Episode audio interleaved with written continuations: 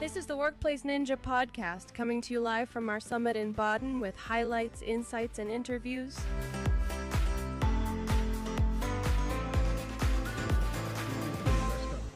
So, good afternoon, and we are back with some new people on the table on day two of the Workplace Ninja Summit here in Baden. Some things fallen there, but we are continuing uh, recording stuff.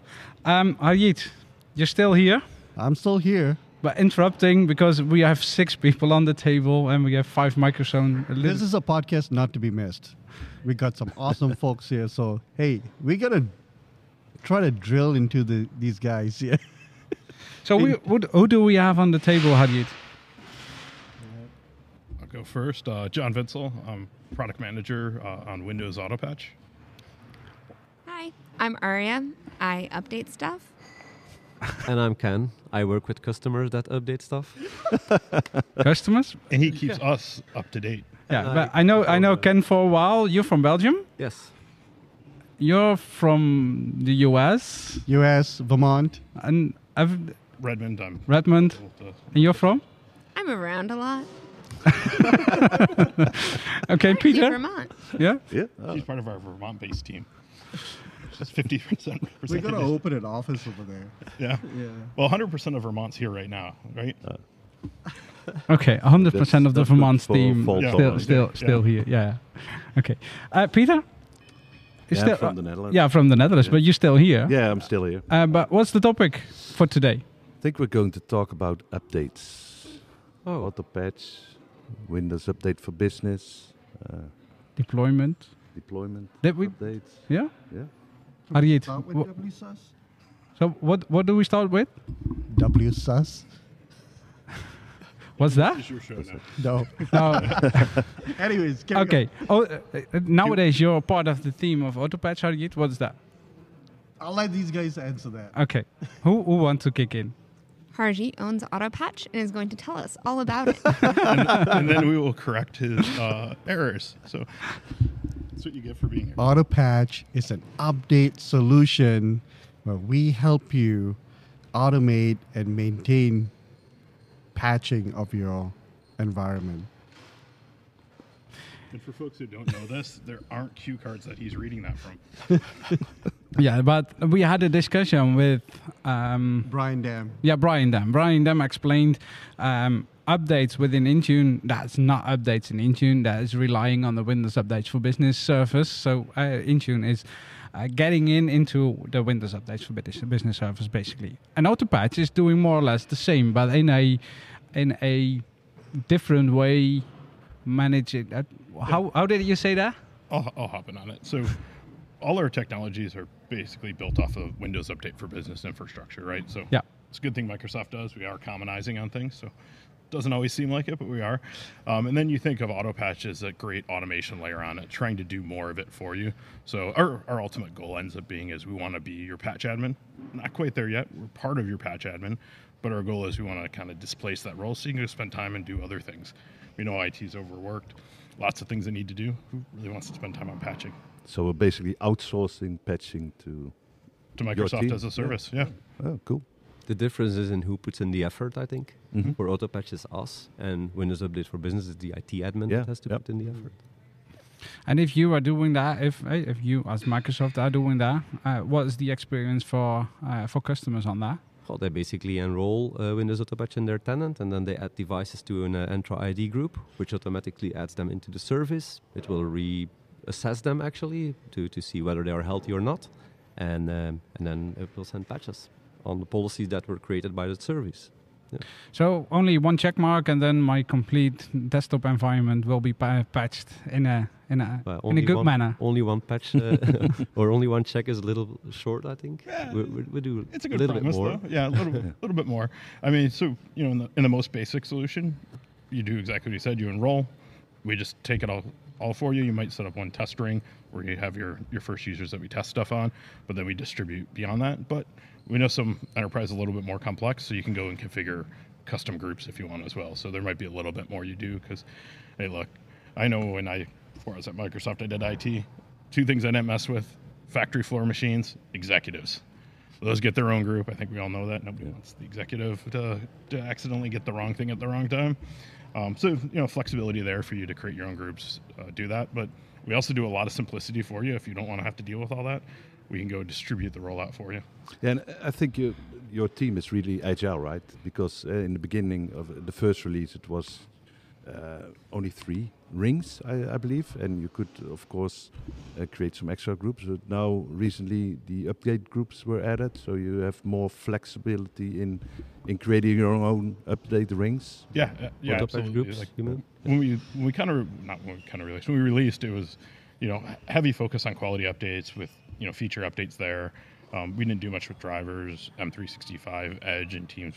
We set some policies and defer to them what we learned quickly is people wanted to start adopting a Windows 11, yeah. but they wanted to adopt 11 and then some different 10, you know, versions because of hardware compatibility and things like that. They're like, hey, for quality update, we're pretty cool with you guys just rocking and rolling and distributing it out, but we got to phase out this deployment of Windows 11. So mm-hmm. can we get a little more controls here? So you know, we we launched in July. Uh, by like August, we had tons of feedback on what we needed to go do. Immediately went into specking flipped it around, uh, had a May uh, May preview, then introduced that, uh, built off the restart controls and the scheduled installs that Wi-Fi already has to help add additional controls in there, and then we GA'd that in July, right around our one year anniversary. That's cool. That's fast cadence, really fast cadence. Yeah, I mean the I, I love working on service stuff. I think Aria's in the same. It's like you know, I, I, shipped operating system for a long time, and I love shipping Windows. But like the ability to to turn code around on a service and respond to customer needs. It's it's just amazing, and folks have been giving us a ton of feedback. We've been listening, we've been interacting. We have like communities that we work with. Um, just getting that feedback, feeding our backlog three months at a time. It's it's just so much more fun in an engineering world. And Autopatch, uh, in that case, uh, have, will that help to adopt Windows 11 instead of Windows 10? So the deployment experience will that much be, uh, be much better in uh, with Autopatch. How how does that look like? Yeah, that's a great one. I think if you've ever tried to deploy Windows 11 with Windows Server Update Service or WSUS, whether using ConfigMan or standalone or other tools, you've got to be very careful of, hey, is it eligible? Hey, do I have the right drivers installed? No, I don't. Need to go get the right drivers, import them, package them, and then deploy them, and then finally you can upgrade. And even then, the notifications, eh, and the timing and user experience, eh. With Windows Update for Business, Deployment Service, Auto Patch, any of them, because they're all built on the same infrastructure, great. You just approve Windows 11, whichever version you want, target it to a group, the eligible devices will scan, they'll get it, and even better, they'll be able to actually take it with a good experience, have a long grace period, and they'll be able to then have a good restart within it so then it just shows up and combine that with great email communication to your users and it's been pretty seamless from every customer we've talked to who hasn't hit an issue due to one of like five specific reasons yeah, that was basically yeah, you did a session on the deployment experiences i guess or that will be uh, was that a main message that you gave the people uh, that with all this kind of stuff that the deployment experience can be much better than we have done in the past?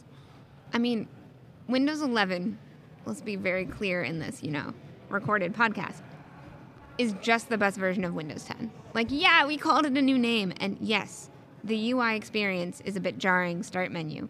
But there's two parts of that. If you actually look at the version, it's 10.0.2. Yep. Uh, every version of Windows 10 is 10.0. something.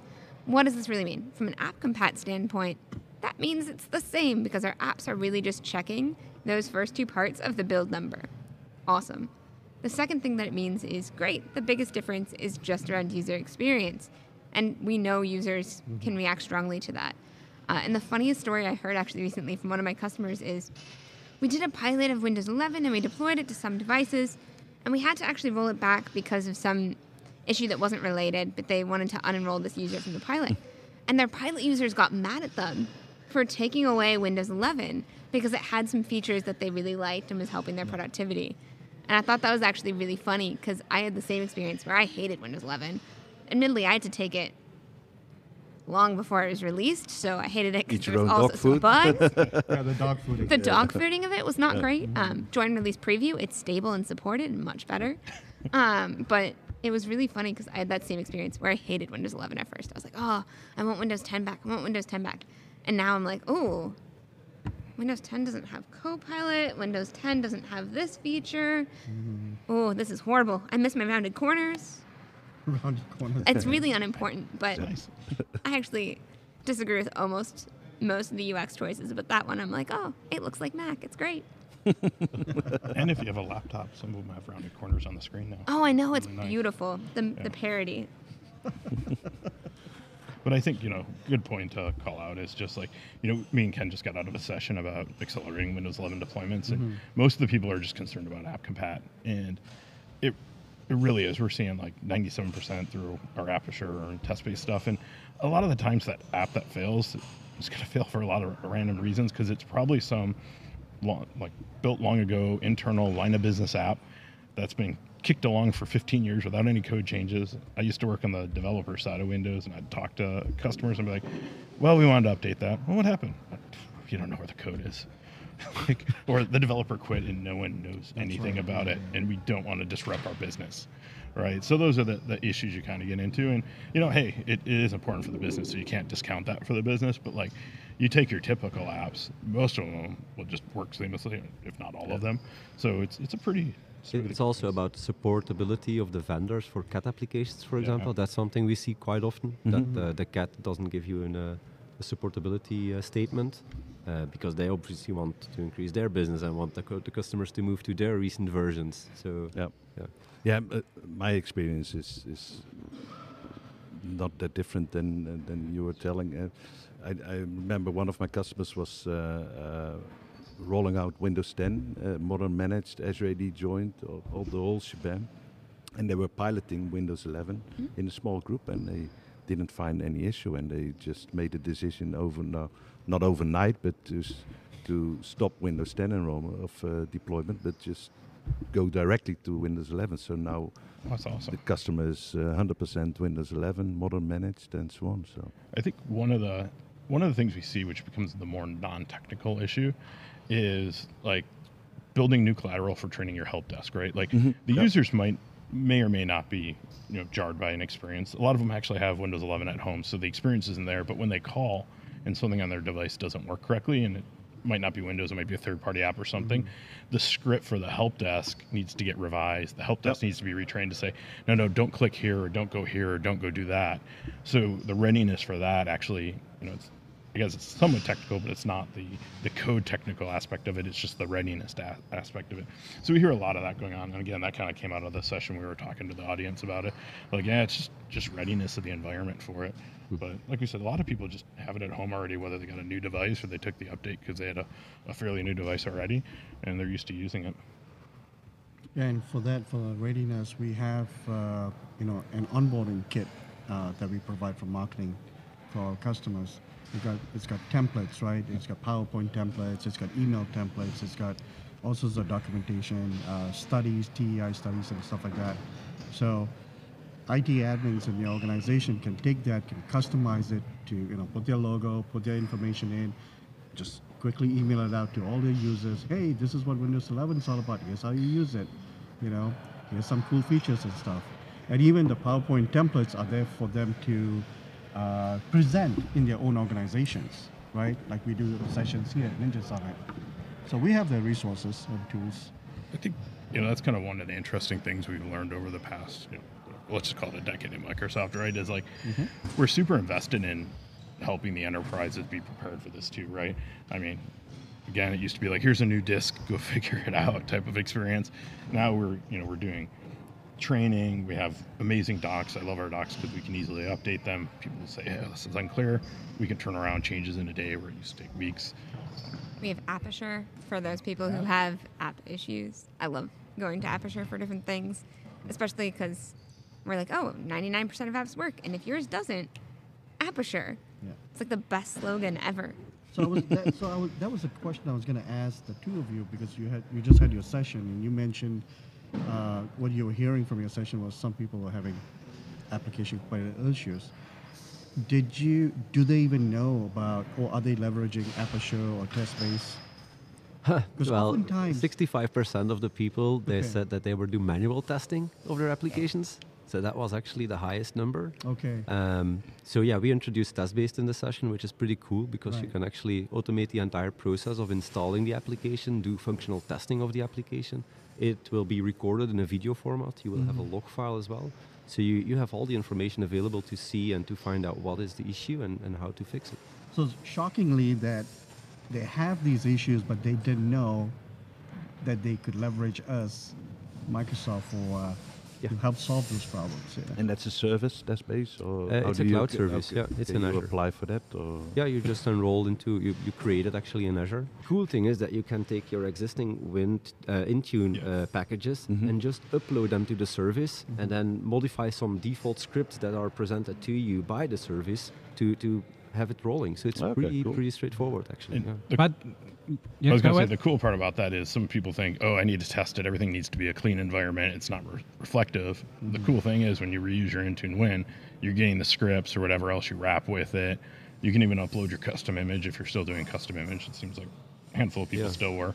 So you're able to replicate your real environment as opposed to say, oh, I went to this, you know, perfect greenfield area, it worked, and then I brought it back and it didn't work. As well And- as interoperability. Yeah. So you can have it installed next to M365 apps, for example. Mhm. And the, the other cool part is, aside from like the Intune Win, is if you're building code, and I come from the Windows developer side, you're doing like continuous integration, continuous development, you can just seamlessly do the CI/CD right into TestBase.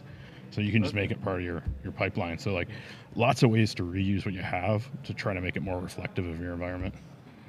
But if we look at applications, uh, you talked about a little bit about uh, uh, about MSIX. Uh, is is uh, is MSIX playing a role in this area with applications that cannot be installed uh, um, because it's not working on Windows 11 instead of Windows 10? I don't know, but oh, I guess I'll take this one. yeah, I might know a little bit about MSIX. So MSIX was never designed to be uh, a compatibility format. It was designed to be a more containerized version and a cleaner installer, right? Basically, putting an app model uh, around your app. So if if people think MSIX is a way to, to get around version support issues, it's not there for that. It's just to give you a, a better experience in deployment, or if you're using something like Azure Virtual Desktop, an amazing experience with on-demand apps. Um, so doesn't really play for, for that solution. It's a great solution to just make your environment easier to deploy, easier to clean up, easier to manage, but not so much from the compatibility side. to be clear on that. Yeah, it's a little bit of a misconception. It, the same thing was to be said about AppV back in the day. Yep. While it might have anecdotally did that, it was never designed to support. You know, if if you you know if the app was built for like Windows 7, it wasn't designed to instantly make it on 10. It might have anecdotally done it, but it was it was not part of the support for it. Check. Any other things? Did you guys want to touch upon uh, our app app management features? Go for it. I don't know anything about it. They will be great. We, well, we, so Ramia did the uh, Intune. Suite presentation showing the new Intune mock-ups of Right. what we're going to be building in terms of third-party app management. mhm. And I know John's team has some things in the works that are going to be magical around the M365 apps. And sorry, around. Got really confused there. yeah, we are doing things around. Um, yeah, 365. around M365 and different applications for AutoPatch, making sure that we have the first party, rather than you having to go to 12 different management tools to simply do update management for them, you can bring their patches all into one place and automate them with AutoPatch. And so these are things we're looking at. I don't think we have anything exciting or new at this time to announce or share uh, beyond what was said in that one liner, but it's something where we know apps are important. And really, at the end of the day, our goal is when you have a Windows device, I'm keeping it to Windows for now, these are small dreams. Uh, if you have a Windows device, you can manage all of the updates for that device seamlessly in one place with one product without disrupting your end user or your manufacturing process or your kiosk or whatever that kind of device is being used for. But that's called dreaming big, well, m- within the ecosystem of Windows.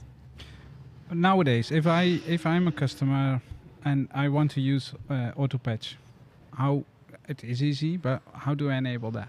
Uh, you just go into uh, the um, tenant administration uh, of Intune, and then you enroll into uh, into AutoPatch. It's pretty straightforward.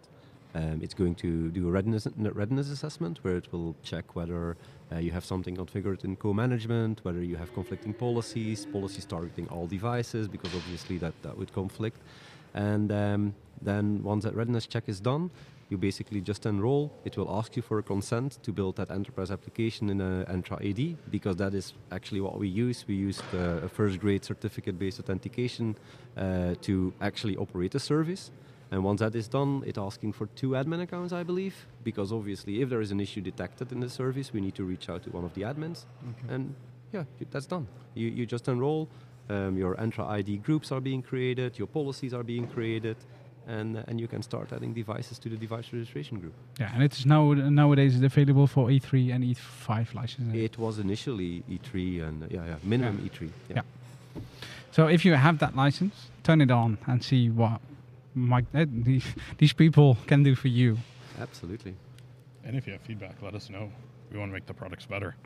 Definitely, there is a feedback in uh, in the Intune portal, and if you uh, use that, that will be uh, coming directly into the team for uh, Yeah. as I guess. Or yell at us on That conference like that. X. Definitely. So, uh, if there's no other questions, yeah, a lot, but not for this recording. um, I would. St- I want to thank you for being part of the of this, and uh, hopefully we see uh, each other uh, in the future on this event or on another one. Thank you. Thank Thank you. Thanks.